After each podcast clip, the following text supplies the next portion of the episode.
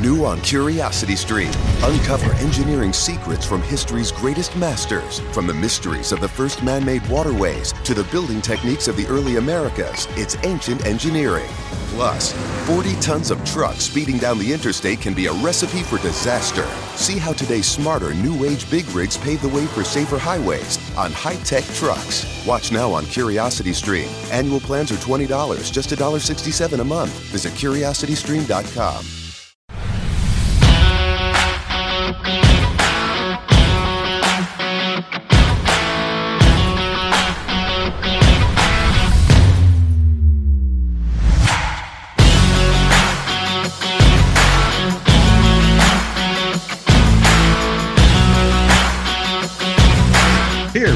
Mr. TK and Tom Story all at the same time in the same space. Wow. Look at the I'm background today. So Holy smokes. lucky. What's going on, guys? Hey? I was wondering what kind of background we would get because, like, all his videos now, it's like it's very He's got confusing. so many places. He's just This he's guy, all is, over the this world. guy Mr. owns International. so much property now that it's like, where shall I v- film my videos today? You know, Yeah. you know what I actually did today is I was at Shall the I wear my polo shorts today? Walk around in my I uh, I couldn't trust the cottage Wi-Fi, so I actually drove 30 minutes into town. I'm at one of my friends in real estate. I'm just stealing her No office way. for the day, so she's Yeah. much more you know styling than I am. So that's why I've got the cool backdrop today. That looks like a chalkboard. Did somebody draw that? No, you know what? It's wallpaper. Wallpaper. Cool. Sneaky. Sneaky. Well, Yeah. welcome once again, Mr. Story. Welcome, Thank you, guys. Tom Thanks for having me. From Tom Story International, man of mystery. Man of mystery. like Tom, to uh, live you- you've- dangerously. You've, been doing a lot of stuff, Tom. Uh, you know, like today, I'm hoping we can focus a lot on 2022, but you know, just kind of like a year in review. Sure. Um, you know, you had uh, you know, video courses that you had that we were offering to agents and training. You have, you know, obviously your team. You're you're in the media. You're you know you're you're successful. And Daryl, I don't know. I haven't told you this yet, Daryl. Okay, but somebody forwarded me a list. They sent me a list of the top agents in Toronto based on actual data. And guess who was on that list? By far the youngest, and definitely near the top of the list. Something to be to be bragging about. And I'll give you a clue. It wasn't me, and it wasn't you, Daryl. Um, and he's on the show. And he's on the show. now? Yeah, yeah. So wow. kudos to What you. number? Where'd you get? Two? You know what's interesting too, just there. a- about those lists is that. So first of all, thank you. I appreciate that. I haven't seen these lists, so I Was that an know. editorial that you paid for? Not that I'm No, aware it's of. the data, you know, like they they, they just kind of come up with the data. Sponsored by on- Story. This was, I think, in Toronto, like just That's amazing. inside the Toronto Congrats. Borders. Yeah. Thank you. Wow. I appreciate that. Yeah, we uh you know, you know what's interesting about those lists too is like I think it only counts first agent name on listings or buys. So I know even like a lot of our team, my name doesn't go first on everything. So it's like it's it's like those lists give you a pretty good idea, but not the whole picture. Oh, so But what you're saying that- is you're even better than what No, the no, list no. says. No, no, Ah, no. He wants No, he's more right. He's, he's right. The, da- the data is based on like He's the- the- reading what's it. the what do the stats say on the computer? So there's things that they don't know on trade record sheets and different things that TK's Aren't- reading it, going, "Oh my god, look at! Th- I'm so proud of Tom. This is amazing." And Tom's going, "This is fucking horseshit. They didn't even count half the sales I should get credit for." No, no, but you know I what? should It's be the number same for one. everybody. It's the same Yeah, for everybody. same I'm sure there's everybody, others that had the exact same thing. So, it- pre-construction exclusives. There's all sorts of things that that miss out. Uh, I didn't think Exactly. real estate, you know, fucked around with numbers and you know manipulated things. That's so odd. a little bit, Anyway. a little bit. Let's uh, let's get this out of the way before we forget. Everybody, Sure. hit the damn like button now. Everybody's watching the video. Nobody's hitting the like button, and I think we would like to spread this message a little further, especially when we have a great guest, like an award-winning guest on the show. Like, hit the like The Toronto button. Real Estate Show Award.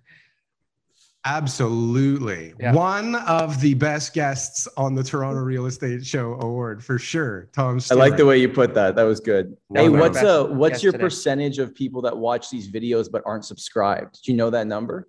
You know how long ago I stopped looking at the It's stats high. on this thing? What, It's it- high.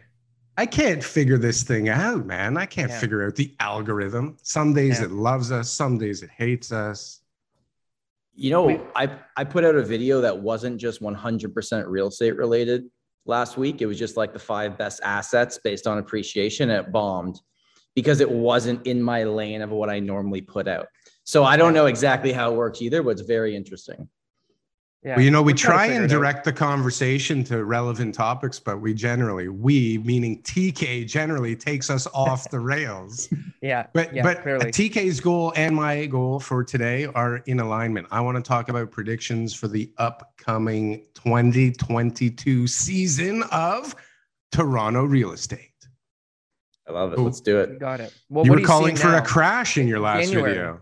January. What the hell, man? I love your comments, Daryl. Um, uh, well, you know, you know what it was. It was, it was like, if you think a crash is going to happen, here's all the things that would actually have to happen at the same time for that to happen. Let's Um, define a crash, though. What really constitutes a crash, guys? What, how, how bad does it, do things have to get for it to real? There's a stat, isn't it? Is it like 30% in a Yeah, year? I was going to say 30 to 40 percent. That would be pretty bad. I'd One of us say I'd say at least go back to a time like you know if prices went up you know 30% and then they dropped 30% right back to normal right? Like that's like in 2017 Mhm. it wasn't really a crash. It was a major correction but it was 30 or 40% on certain properties Yep. right? But just because they were just way out of line like they just didn't belong there. So to say that that was a crash you know is it's hard because it literally bounced back and in some areas were unaffected right so it's hard to per- put a percentage on it But I think we know what I'll, what I'll tell you, just like to build off of that. So, you know, I've been, this is my ninth year in real estate. And so I'm certainly haven't been doing this l- the longest, but I'm also not brand new anymore. Like I'm kind of in that middle ground. And uh, I have not seen this level of demand since early 2017. And I'm not sure if that's a good thing or if that's very scary. Um, you know, we took we took offers on a condo last week. We had 16 offers it probably sold more than not list price to sale price, but more than market value by about $75,000. What's that as a percentage of price? Uh, like, oh, like for value or actual list price? How much over actual value? Not fucking asking price bullcrap. Uh, probably five to six, per- five to 8% over value. Um, another house last night that on a good day gets, you know, $1.25 million has many offers over 1.3 that Where? two, two years ago, Upper Beaches. Upper Beaches is Oh, like a that's nice way of saying not the beaches, but close. Yeah. Um, Scarborough. Main and bro. Gerrard. two bedroom house. Uh, you know, we offered on it, Wow. and and even I had a conversation with the agent, and I thought everything right now it seems for for freehold, it's like whatever you think it's going to sell for at a hundred grand, or maybe Yeah. more in some cases. But hold on a sec. One three, that's in Toronto. And people are paying like one five, one six in Brampton. What the fuck Two is going bedroom on though, here? two bedroom on upper beaches. These are tiny houses. It's it's still it's upper beaches, man. Yeah. Still, it's a lot. I that gap between Toronto and everywhere else is getting very very tight. Um, and you can look at it. in- You can look at it in two ways, right? It's like, well, Toronto was already expensive, and they were already cheap relative to Toronto, and now they've caught up. But it's like these markets. that dare are- they? Like, But- what? Do, how do they deserve to be caught up to Toronto, Well, at some point, like, Georgetown? what are, are these hell? markets going up only because work from home is a thing? Because if that's the case, like I'm a little nervous because you know TK 2017, the only markets that actually saw a real correction were outside Toronto. Yeah, It was the biggest. it was the biggest ones were the furthest York, stretching York and. Durham, and York, right. big time. Yeah. Well, I can tell thing's you, happening work, now, but it's going further. It's going but work further from now. home yeah. is not ending now. That's for damn sure. It's going to get a little stronger for a bit, right? Well, what we just had a sale last week for four hundred and twenty-one thousand dollars over asking in Guelph. Guelph. Well, did you see Guelph. my tweet? My tweet about Guelph? I was like, I've been to. Guelph like twice in my life. You know, like Hey, I'd I, I went to school at Guelph. GPS. Guelph's, I'd have Guelph's to use nice. the GPS to get there. Yeah. If you bought every house you could three years ago in Guelph, imagine how much money you could have made. Like, Yeah. just it's crazy. They doubled in two years. Doubled. What right do they have charging so much money? It's not even they're charging. People are just going there and going, you know what? Fuck it. It's it's like 15 minutes further than I was willing to go and pay for this. Like, just fuck it. also just We're moving to like, Guelph. The person who was looking at that like it. Property has spent six months probably Yeah. looking, and they just They're couldn't fed find up. anything, right? You're fed up. Yeah, and they and, Ugh. and nothing's coming up. You- no inventory. you- you know how like we, there's a lot on Twitter now, and it's catching a lot of steam of showing like you know past two years the increases on the same property selling. Yeah, it's insane. So so I don't. I haven't had that happen with any of my clients, but I guess mostly because I'm in the core and no one sold that quickly again. But do you think that person that sold it that made six hundred thousand dollars in two years? Do you think when they bought it that was the goal? Because it couldn't have been. no, that's it's crazy. It's right? like like it's are like- they actually speculators or did they just go like, oh my god, might as well sell it? it's because probably look, I don't there's even like think that. there's I three think that something families happened in there life. going. No, no, no, no, no. Pe- people don't want to move. Moving is a pain in the ass. It sucks. Nope, nobody wants to move. So I think something changed drastically, Tom, and they're just one of the fortunate few, right? First time they bought home first. buyers. Who No, cashed first time home buyers are like, holy cow, like now we can actually go afford a house where we want to live. This is crazy. We got to get, we Can got to they, do this. After they sell, what do they do afterwards, right? With that Huh. money, where do you go? But I- that's the thing. It's it's Yeah. all relative, right? Like I hope Yeah. I hope in all those cases when we're seeing like the It's increases, that. I hope they bought first because like they, Yeah. they either got to go buy Or something, willing maybe to the rent. market. But Yeah, even we- renting they is tough. They got a plan. Yeah. Even renting is crazy. so it's we the agree. So- thing. So we agree. January right now is on fire, and it is Yeah, I, I leading haven't towards seen. a really extensive, you know, growth this year in 2022. Well, what do we think? What's happening right now as far as the two of you guys are concerned? What are you seeing as far as inventory? Are more units coming on the market or are less? So I ran a poll on my Instagram asking other realtors to tell me how many properties they were listing just out of curiosity, and I shared the result. And I got 75 realtors reach out to me telling me how many properties they were preparing. And most of them were like very well respected market leaders, like good, good realtors.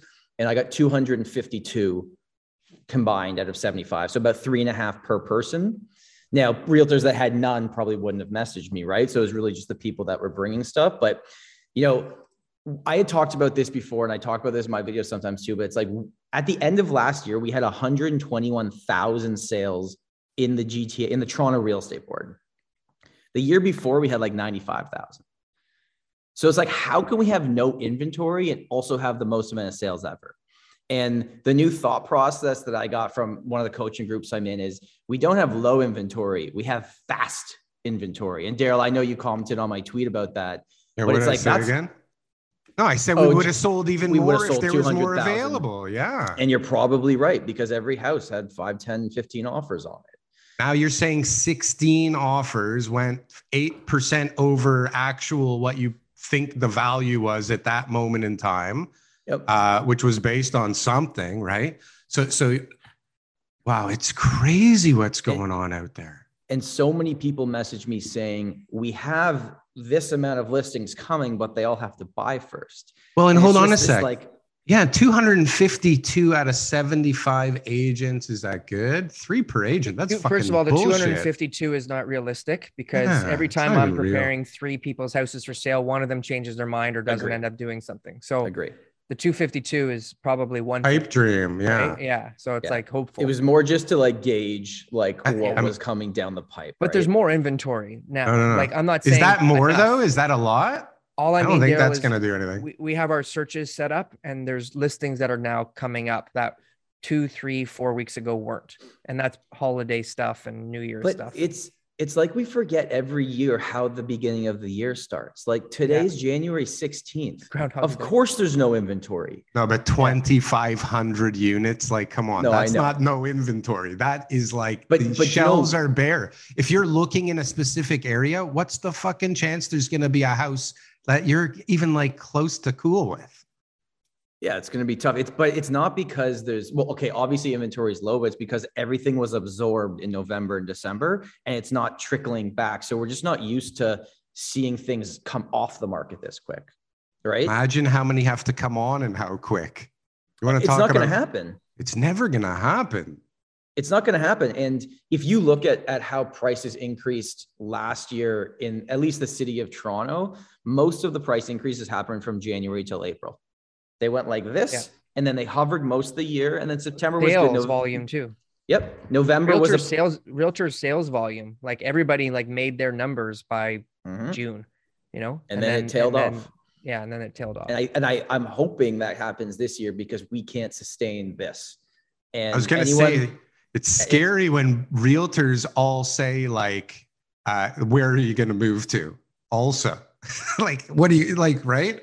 You guys are seeing such a crazy gap and and demand supply here that it's like, I don't even know what to tell you to do right it's now. so stressful in the fact that like people think that we have it great right now and and some of us are in a position where we do a lot of listings where like yeah sure life is easier right now on the listing side but all those people need to buy and it takes five ten offers just to maybe get something and and yeah it's tough but, but it's it's a it's a bigger challenge to deal with sellers right now because sellers have higher expectations than ever. There's more competition from other agents. There's downward pressure on commissions. There's all sorts of other factors that come with a strong sellers market that uh, doesn't make it ideal for anyone. There really isn't an an ideal market in real estate. You just you understand that it's a pain in the ass and that you're Yeah. going to deal with it and do the best you can in any market, right? the only person winning right now is if like someone is selling their forever house and going into a retirement home and cashing out or maybe they're an investor that has one that they just don't need anymore and they can just sell it and cash out and take that money right Yeah. everybody else it's uh, you got to buy something else You see this What is- today came what is- out blogTO. This what is this? Tiny two bedroom house in Toronto is on sale for almost three million dollars. what's the lot size Where is it? It's like uh, 40 by 120. okay uh, And it was already approved and split into semis. that's well that's why But hold on, Yeah. still, this is like Bayview and Eglinton, Laird area, 1.5 a lot. 1.5. Why a did they even seems put pricey? pictures? It- yeah it- that does look seem at this. pricey Whoa. Yeah, it's even the article says it seems pricey. Like it's crazy. Three million dollars for a, a 40 by 120 that's been severed in a neighborhood. How Well, I think get that- that already? well i'm sure the process of getting it severed is factored into that price right For So sure. also, sometimes guys have expectations on making a profit. So Look they're what's just like, gonna "Oh, happen. Look Construction gonna costs are too much. Maybe it'll be cheaper for me to just sell the land because I've done all the extra work. But I still wanted to make that five hundred thousand dollars because that was the plan from the beginning. So they list properties with building permits and stuff, and they're at crazy prices. Forget it. Look what's gonna happen now. Hey, look at this. You can put a fourplex on it now, man. Look at this. This is worth $14 million, man. Cap rate of $18 million. This is what's gonna happen now. Look, three million bucks for this thing. And, if and it sells we'll see if it sells, but this is what's gonna start happening is people are gonna value the properties differently. Now, when the hell in Bayview and Eglinton could, could you even have a semi before? This is crazy. But Yeah. everything else in there, if you guys take a look, you'll see in the one million dollar range for a house like this. Yeah. Bananas. been, uh, but this is the government policy. This is what it's going to start to do. People will value their properties as fourplexes now.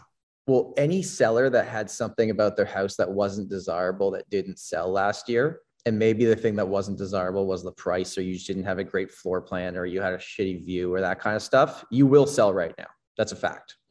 So we've been having the conversation just within our own team. It's like, hey, all the people that maybe had unrealistic expectations last year, let's talk to them and see because they might not be unrealistic anymore, whether we like it or not. Like, I, I You had need one that sold- inventory. You're going to I die. I had one that sold, I think the 29th or 30th of- December that had a creek running through it in Thornhill, uh, Conservation Authority governed, Heritage District, uh, you know, built on a slope. Like it was just a total nightmare because everyone wants to build and you can't build on the lot.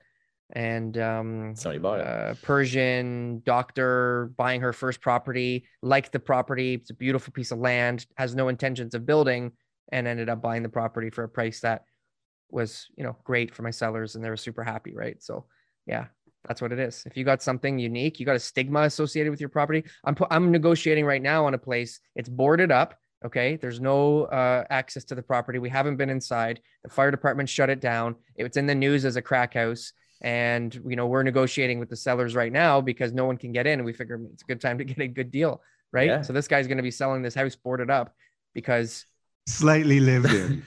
Right? That's what it is, right? That's it. A that real takes it to- fixer upper. yeah. that takes it to another level because we Yeah. used to say like when the market's like this go after the stuff that's done bad so like don't go over the beautifully staged properties with offer dates go check out the stuff that's been sitting two weeks that has shitty photos or they took an iphone 4 photo you know upside down and and or maybe it's tenanted but like that's the that's the full next level is like a house you can't get into go buy that one because there'll be less competition on that like that's where we're at which is crazy But that's why like the everywhere. weird like little towns are getting Yeah. 95% increases because people are like like what is within this area here and like has water and electricity.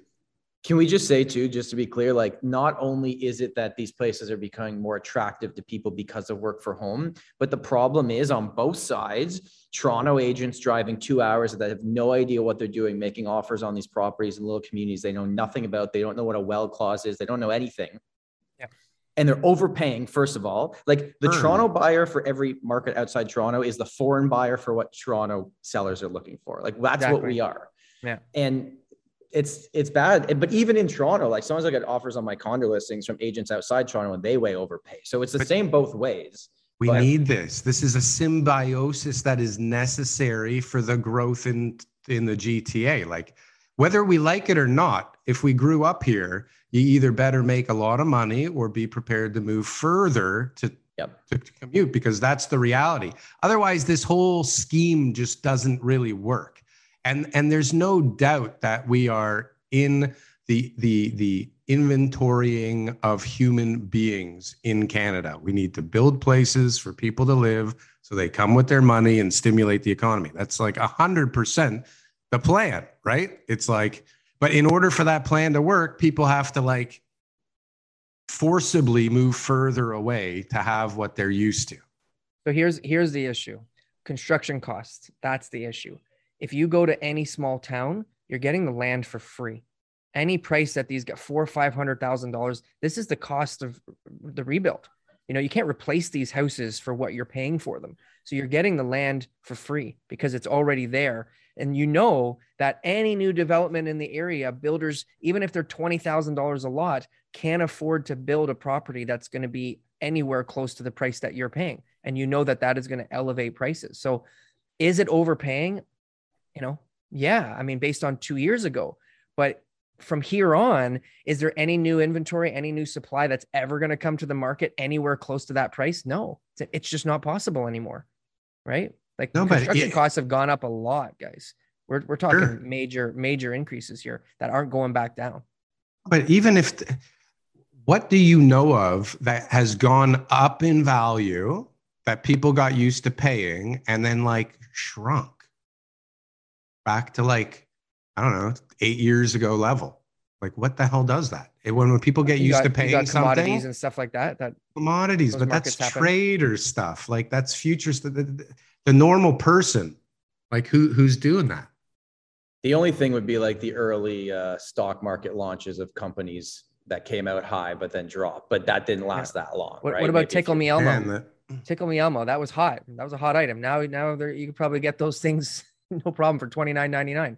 So things happen. The mar- markets change, but there's a fundamental part of real estate, which is in order to be able to create a house, you have to you have to build it, right? It's not going to just produce itself. There's a limited supply, right? And like you're saying, we're warehousing people, so people need to be moving somewhere. So I understand why people are paying these prices in the smaller towns. I don't think it's a great idea. I'm not saying like go out there and just pay anything but when you look at what what the future holds because tom in 2017 i know what happened and it was a hugely inflated price because there was a lot of people who were buying and it was pure speculation. I think people are buying for more legitimate needs now. Yeah. i think there is a max mass exodus. We've talked about net uh, interprovincial migrations and things like that where toronto's losing a lot of people. And I, I think a lot of people have left toronto for good and that they'll never come back. They can't afford to come back. And I think that some of these prices, some of the growth in these smaller towns will be sustained, that, you know, infrastructure will grow and, and all that kind of stuff. But the bottom line is, as those, those populations grow in any small town, Canada, new builders, new developments will come in and they have no choice but to build at those prices. Like there's just no formula where they're going to be able to come up with prices from 2018 where those new builds used to be 400,000. It just, it doesn't exist anymore. It's 600K or more for a townhouse in Belleville or whatever. right? Yeah, no, hundred percent. And just wait. Like I've been saying this for a while. Wait, wait until immigration of 400,000 people is actually human beings coming into the country that are new, not just landed people being transferred from this side of the ledger onto this side of the ledger so we can hit our target in the media this year. Right? Because that's all that happened. I mean, uh, 50,000 humans actually came into Canada, but you know 350,000 got transferred from one ledger to the other. So like wait till there's actually 180,000 new people coming into the GTA because the thumbnail for this video is going to show that the market's crashing in 2022 crashing is going to be the worst burning. year ever. Yeah. Right? Let's talk quickly about some of the things that the the bears are all saying right now, right? Like government policy, surtax on houses. What about interest rates are supposed to go investors, up? interest rates, all that kind of stuff. What do you think, Tom?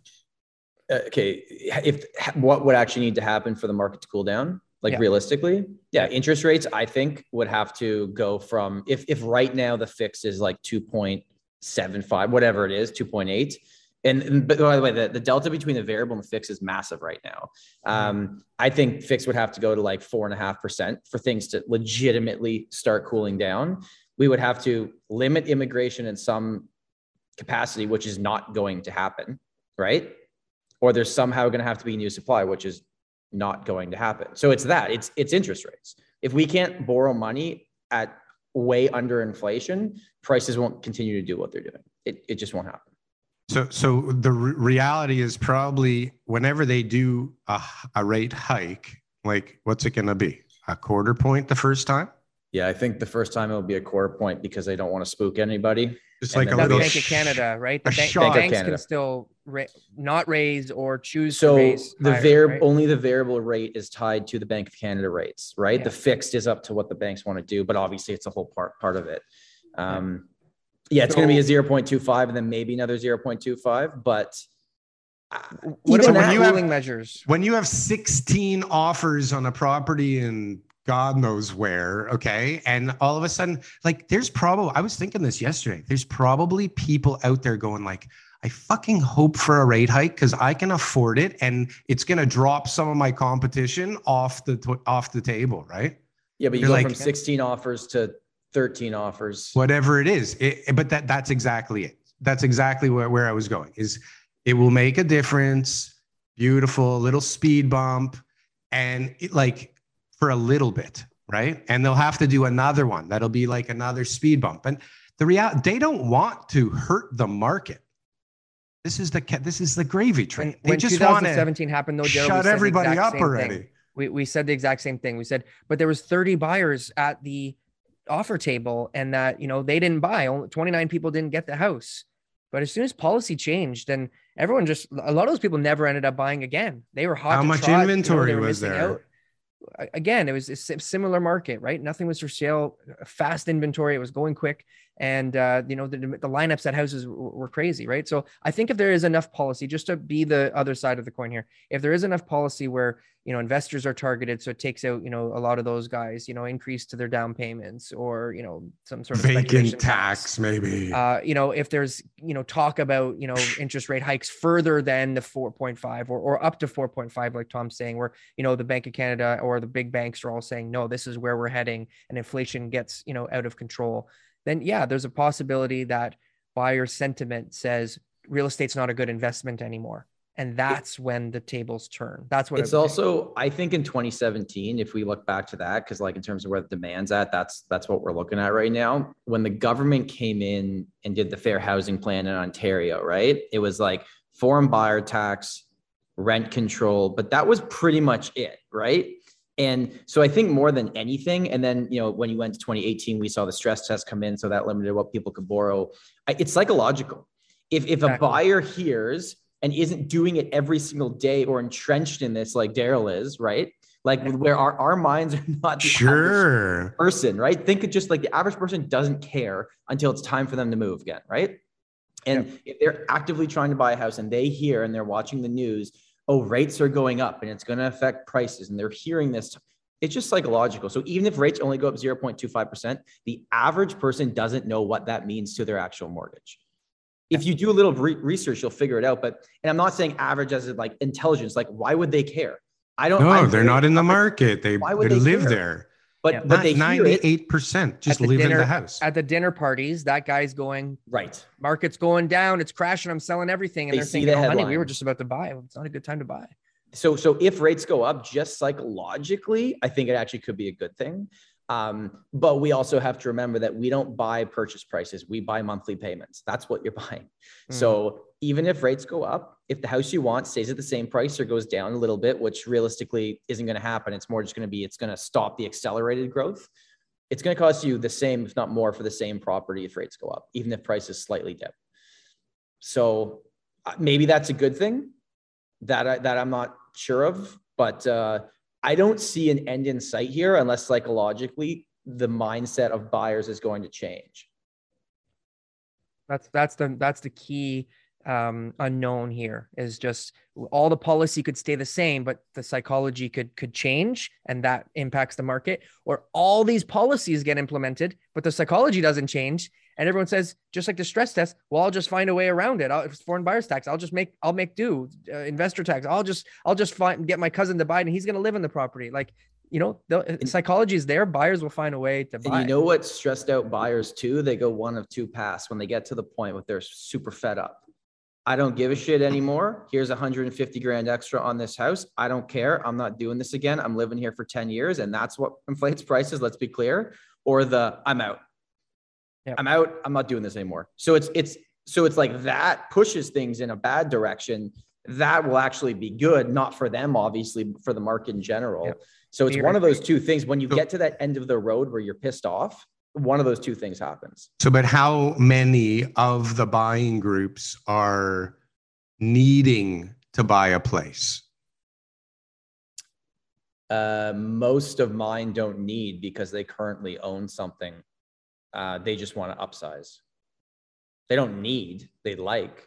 But when you say upsize, let's say it's from a condo and Condo they've got children, Yeah. Right? Yeah. Okay. Fair. The so maybe it's more of a need. incrementally and incrementally grow, right? Like as time goes on, like it's Yep. like so. Oh, they feel I- they need to. yeah, like I would say like need to, as in like they've already sold and they're homeless and they're you know yeah that's a small Or they percentage of moved here sure. and like they have cash and they don't want to strong, rent. They strong need to buy. desire. I- If you're looking right now, you have a strong desire because it's stressful and you're really not Yeah.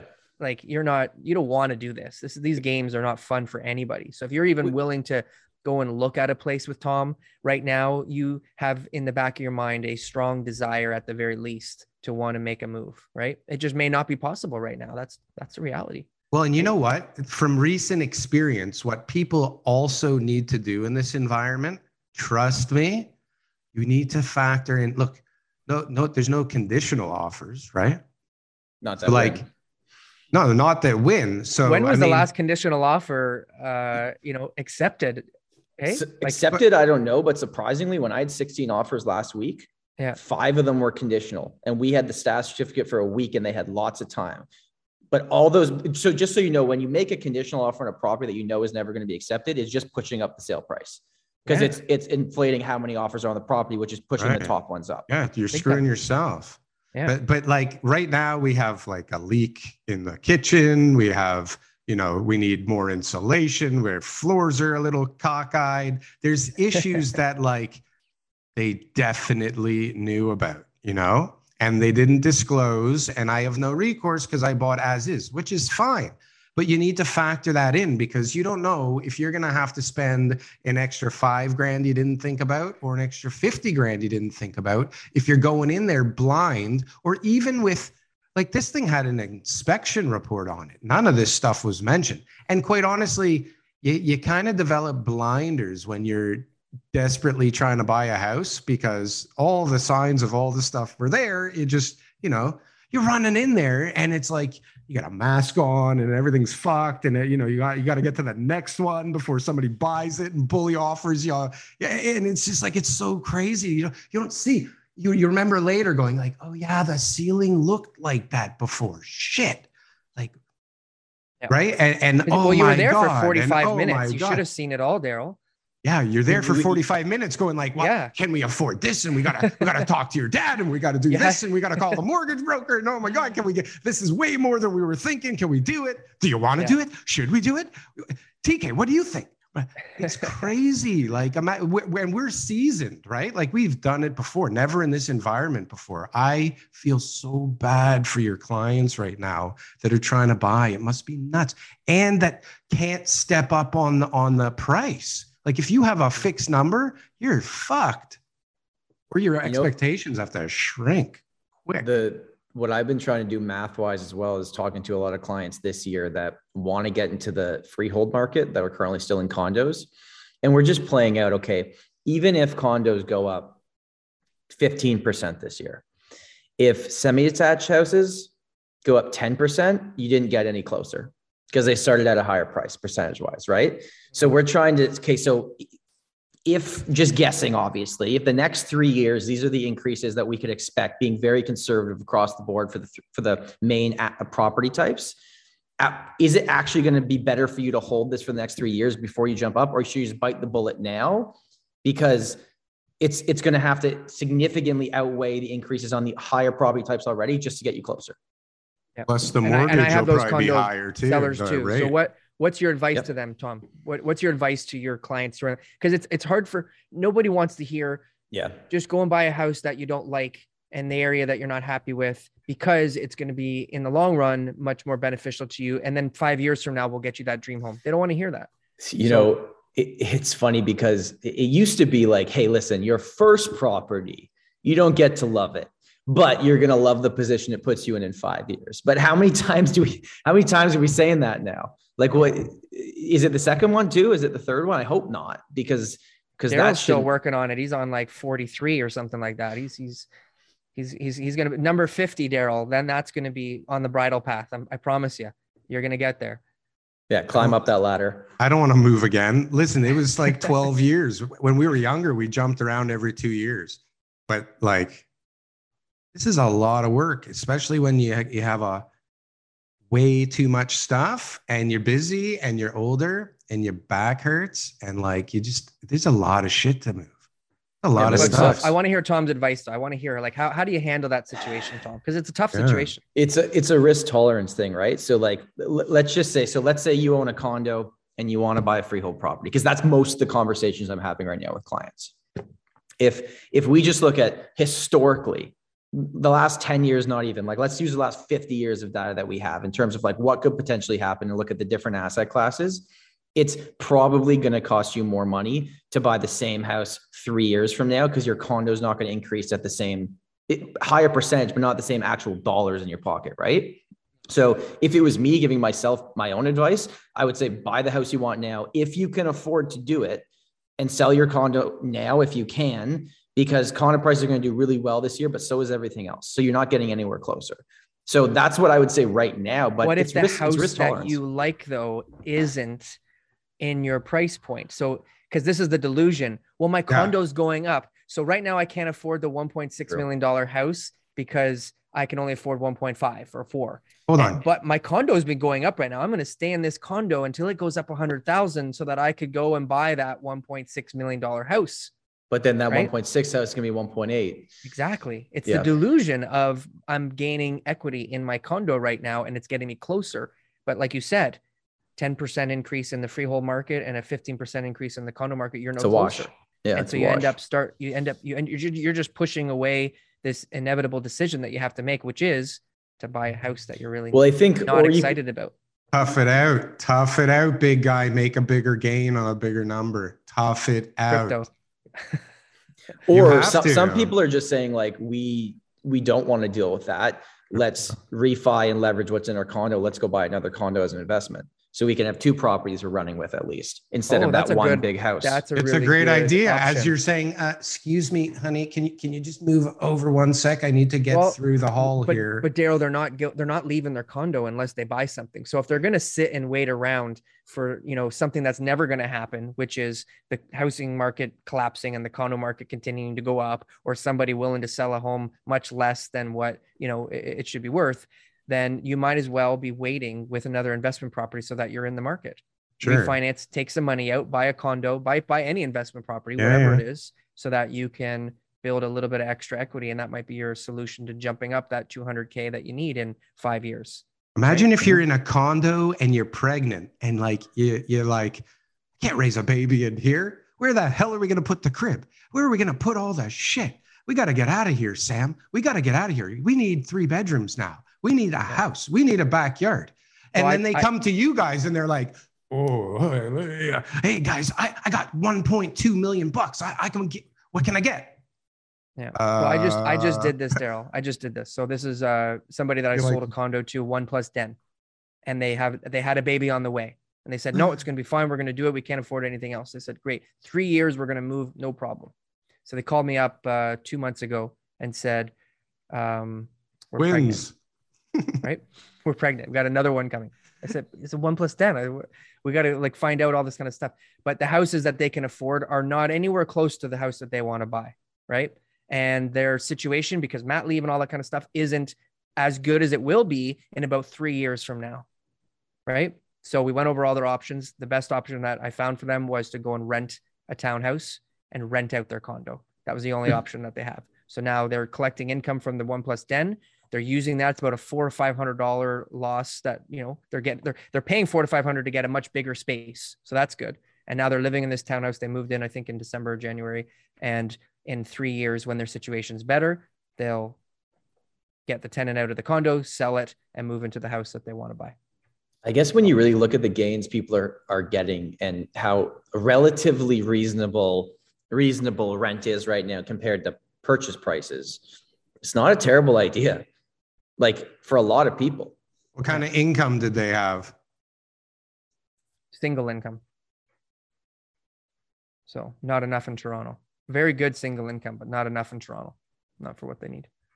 Crazy. Five years ago, that Crazy. income would be like any house you want. Where do you want to go? You want to go to Scarborough, North York, Toronto? We'll get you a semi in Riverdale, but uh, not anymore. The Now uh, you can't the- even get a condo in Georgetown, like on the futures market, right? In pre-con. the at what point does it get so so like obviously like i'm a numbers guy. I love i love referencing the 40 year chart in toronto and how our, our- our 40 year average with good and the bad is 6.73% appreciation per year through the good years and the shitty years and all that. And someone actually commented on one of my videos being like hey man if you continue that for the next 20 year or for the next 40 years the next 20 years it's gonna be 20 million dollars to buy a house in toronto so th- like it made sense when it was 75,000, 80,000, even 400,000. But when we're talking 1.1 million average price, that at some I point, would have right? said the They same have- thing 40 years ago. They said, No, well, but a million million dollars for dollars, a yeah. house. Are you kidding? Yeah. Forget it. What about in New York? Yeah. They must have had this conversation in New York always, right? you can Having still like it's not 20 million dollars to buy in New York. Like you can still ninety million dollar condo just sold. Well? You that? yeah, are you kidding? Yeah. Twenty million dollars. That gets you like on the ground floor, okay, of like a shitty apartment building. So then, Yeah. do we just have to acknowledge that if things go the way they do, and there's no significant go- government intervention, and population continues to do what it's doing, and and Toronto and the GTA is an attractive place to live, that it's going to become that you rent unless you're extremely wealthy and wealthy people own like San Fran or New York or Paris. Like, is that what's happening? yeah, Won't be Yeah. surprised. that that that's what's happening. It's That's it's the level of man city. Manhattanization of the city. It's just Yeah. listen. I, I they're they're they're we all don't like and agree with most politicians, but there's clearly a plan here, right? Like there's clearly a plan to inflate housing prices. I mean, it, you can't you, you can't ignore it, right? So they know that they did this. They know that that was a result. They've known it for a long time. They could have done something, but I mean, what happens when this this scheme because it is a scheme like everything's a scheme somebody has to buy something for more always like what happens when people aren't paying more it's a real mess people don't get reelected ah people don't get reelected so hold on a sec this is an election year well we can guarantee this thing's not crashing this year right Just to say, bring something up, Daryl. That would mean that every politician in North America was in cahoots with each other, raising housing prices. You're 'Cause giving them a lot of credit. No, no, no, no, Right? no. No, what I'm saying is like there's a coordinated effort from all countries to put money into the economy because they have to to keep close parity with the United States dollar, which is the reserve currency. And United States is putting trillions of dollars into the economy. So if we don't, our dollar gets strong. What happens to Canada with a strong dollar? It's just as bad as a real estate collapse because now you can't ship anything anywhere. Nobody wants to buy anything. Nobody wants to come for tourism. Nobody wants to film movies. A lot of things go to shit when our dollar gets strong. So everybody has to like inflate their dollars just to keep pace with the reserve currency. Everybody collapses if they if they don't. And that's why like you're not going to have a Zimbabwe hyperinflation in the states because they're the they're what's everything is pegged against right now. Until that changes, everybody has to keep pace with whatever the hell they're doing, and that just leads to asset price inflation. And what, and what, what incentive for the politicians? And again, like they're not obviously all in cahoots, but it's just the system in general. System. What in what incentive do they have to change anything? None. Have you been to a, a consult? Like, have you been to a community meeting for a new development ever? No. It, it's like it's like pitchforks and daggers, right? You're up on the cross, and and then everybody. and it- look, you you only have 18 people show up, and they all are against it. Nobody's coming and going like, Right. "Hooray, yay!" Well, except for ours, but we're different. But re- really, like, not everybody Yeah, has lot a, show There's a lot of sides, and where a- people are going to show up and cheer, right? there's a there's a lot more reasons than than what you're saying why money's coming into the economy. There's a lot more issues and, and fundamentals that they're looking at. I don't believe that they're trying to inflate the housing market. I think they know that's an issue. The stress test proves that from 2018. And the Bank of Canada is even talking about it now that there needs to be some extra measures introduced, like the stress tests from 2018, to cool the housing market because they're concerned about the cost of housing, which is the highest weighted uh, item in the basket, right? So So maybe Um, it's not just inflate. Maybe they're not trying to inflate, but they're trying to make sure it also doesn't go the other way. Well, they're trying to Sure. keep jobs and Yeah. job growth going, which means people need to invest in things that create jobs, which is, I mean, real estate's one, but they need businesses to like invest and borrow money exactly at cheap 90% rates, of our economy is what's Right. being supported by that money getting put in not just housing it's it's Oh, but if they can't growth. take out loans, it's fucked too. So it's like, how many people are really in the housing market as a percentage of the population? Like, we, it's the center of our universe, but how many people really give a fuck? How many how many Canadians does it really affect? two per- two two percent of people are moving every At year. all times, yeah. so how many people are actually buying It used something? to be closer to one but it's like between one and two percent right so it's not a big number no, but there's Most- way most more. people are sitting at home right now not not talking about the real estate market or what the housing market's going to do and what their their value all my neighbors my, my my street's very like old neighbors they've been there forever. No one gives a shit. They don't care about the value of their home. I thought hey did you hear about the sale? And then it's like you know they're not concerned. It's not they're going to be there until they're old and then it's time to go. That's not that's not their motivation right in life right But I think the that's because they're at a certain point in life where they've already got the house, where so they don't need to care. Like the younger generation, which is just trying to survive to try to get something. Some people that's just don't want to fucking the baby boomers, move. so. They just want to stay. My dad, my parents, they never moved. And I was like, guys, like, what are you doing? Your house is worth so much money. Like, keep moving. Like, let's go, let's go, let's go. And they're like, would you shut up, man? Like, we don't want to move. hard moving's hard The pain in the Do you- butt for most Do, people. do you think it's though because your parents were part of the generation where success was paying off your mortgage and owning your door? Eh, Do you think it was the mindset or just personality type? Nah, I mean, I, my dad's an accountant. He's very safe. He doesn't want to do stuff. You know, he Gen- wants to. generational money habits are huge you know there's a lot a lot of you know documentation on that about how your upbringing it is and what era you know you were you were in and, and when you were born and uh you know how it was affected. Um what's his name? Uh jfk when he talked about uh when he was running for president they asked him hey what did you think about the depression era? You know how did that affect you? What he says i never even knew there was a depression until i went Right. to school and they taught me about it. Right? So there's a lot of things that resolved, you know, somebody's money habits and how they want to spend and, you know, what they think about the market and all that kind of stuff. So, you know, Daryl, your parents' upbringing at that time, you know, it was a little bit more stable. My grandparents never moved 54 years. Graham, yeah. Same house, right? Yeah. My and I think grandparents rented for 30 years. mine too. That was Not even 30, Like forever. They had, they had a sweet, sweet never investment owned. plan, you know, like that's how it was. My grandparents were like both working, rented an apartment at Bathurst and Steeles, like, you know, like just typical immigrants. And they didn't care. They put money in a sock in a in a drawer. They had, you know, this is how much money we're going to the grocery store with, and that's all they cared about. Do either of you guys know, you know, we keep talking about all these new people coming to Canada, right? And do, do you know what it's like to get like I, I'm actually curious about this. I don't know the answer to this. Um, I'm not setting you up for like a, a You got all T-ball question answers. here. Um, who's the people that are coming, they're immigrating to Canada, and a good chunk of them are coming GTA surrounding areas. What what qualifies them to come? Like, do they have to already have a certain amount of money? Do they have to invest in the economy? Like, because because so we're not just bringing in random people that can't afford things. Like, we're bringing in people with some money in their pockets. Different and programs. that's- There's okay. different programs. Or yeah. skills, yeah. They need Yeah, to the be federal skills, worker program is- licensed. is- yeah is one of the biggest ones where they're bringing in people who actually have qualifications already and who are going to be working here from different things we had a good episode on it with uh, Arjun and we were talking a lot about that Okay. and we um, uh there was it was a huge number so out of the 400000 it was like 120000 of those people were federal skilled workers and then they have their families on top of that right. right? Well, 'cause there's, everybody else- refugees is small, you know, people permanent residencies who are already here. Like there's different there- there's different assets and different all the locals are realtors now. So we need people that are gonna build all these houses and buildings.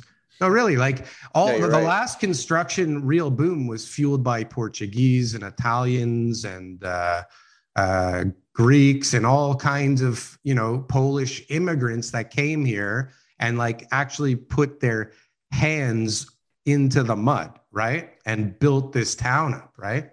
Now, like I think we've talked about it a few times. Like, who the hell want? Do you? I I don't even want to go outside and get the mail. Okay, and it's right beside my door. For God's sakes, who the hell wants to swing a hammer? A- And and the I'm I'm still old enough to know kind of what it's like to work hard in a day, right?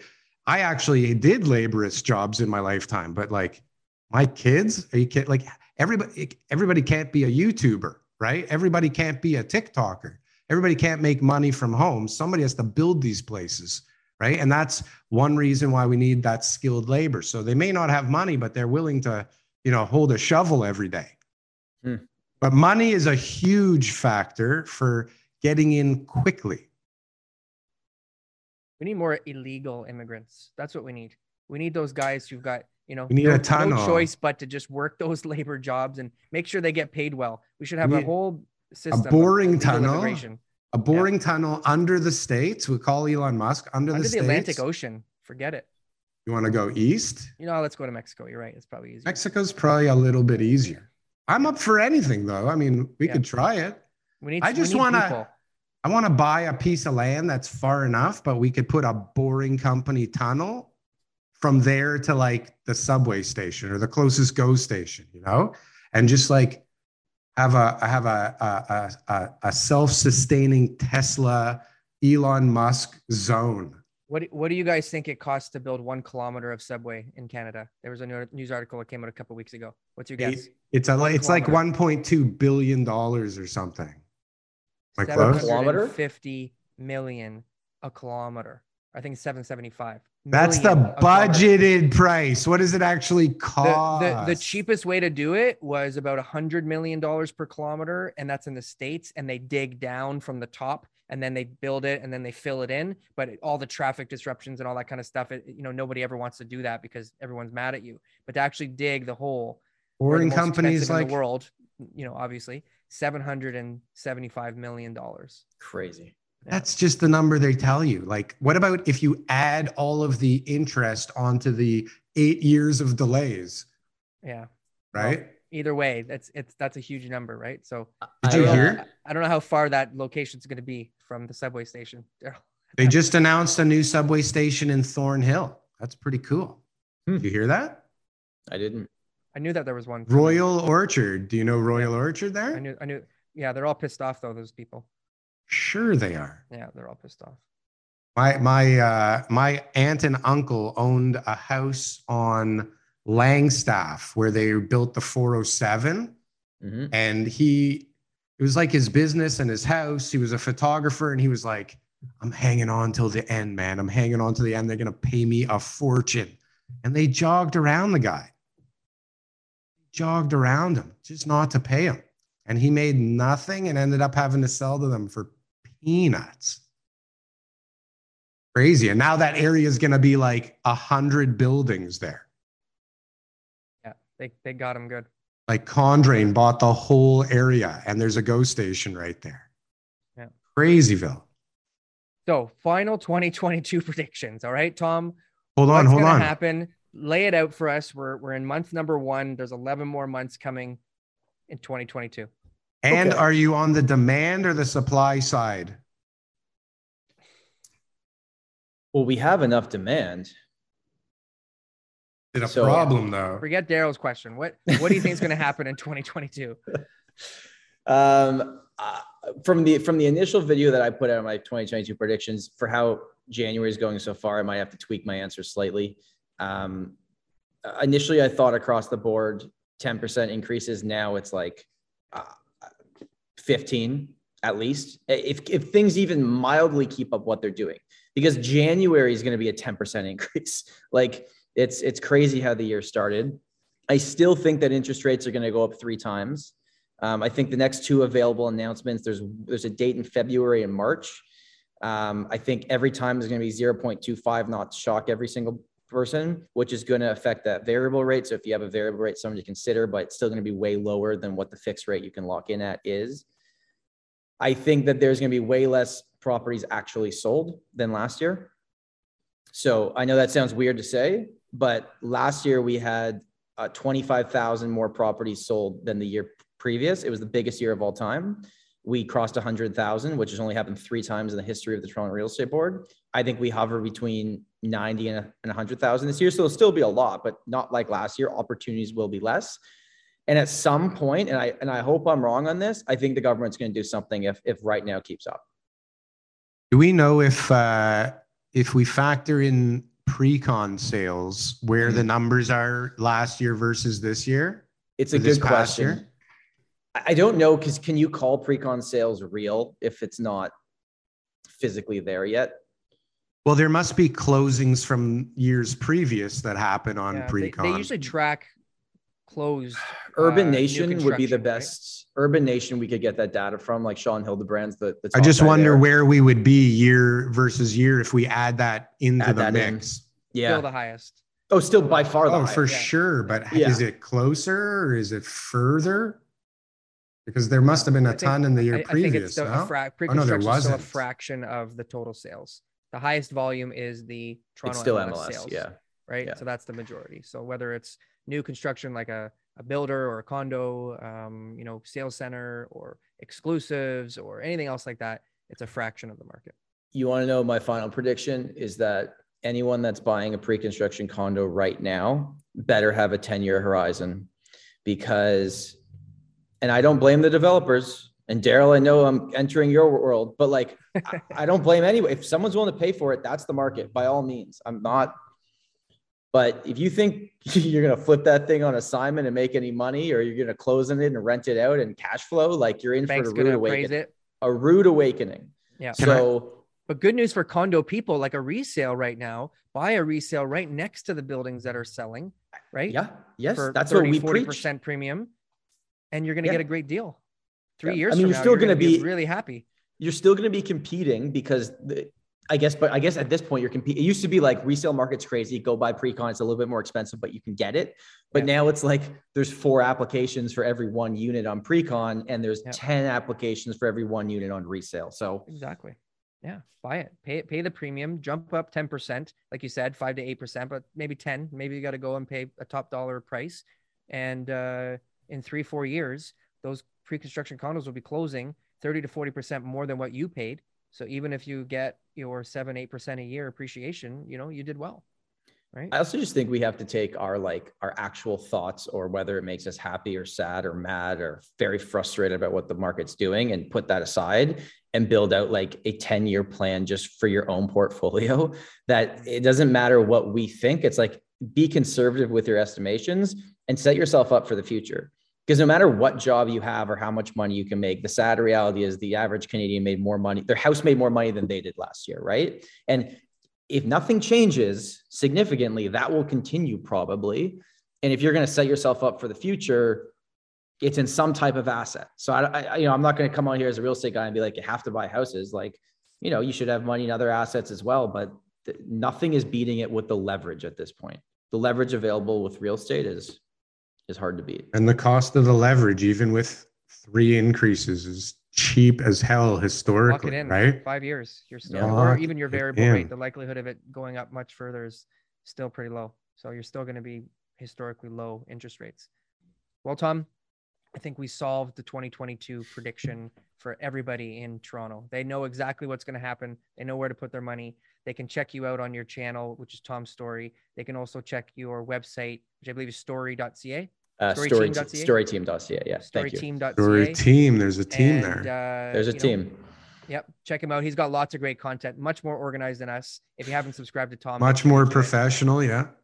And uh, check out our podcast on Apple and Spotify as well. We love those Apple uh, reviews, and we'll see you guys next week.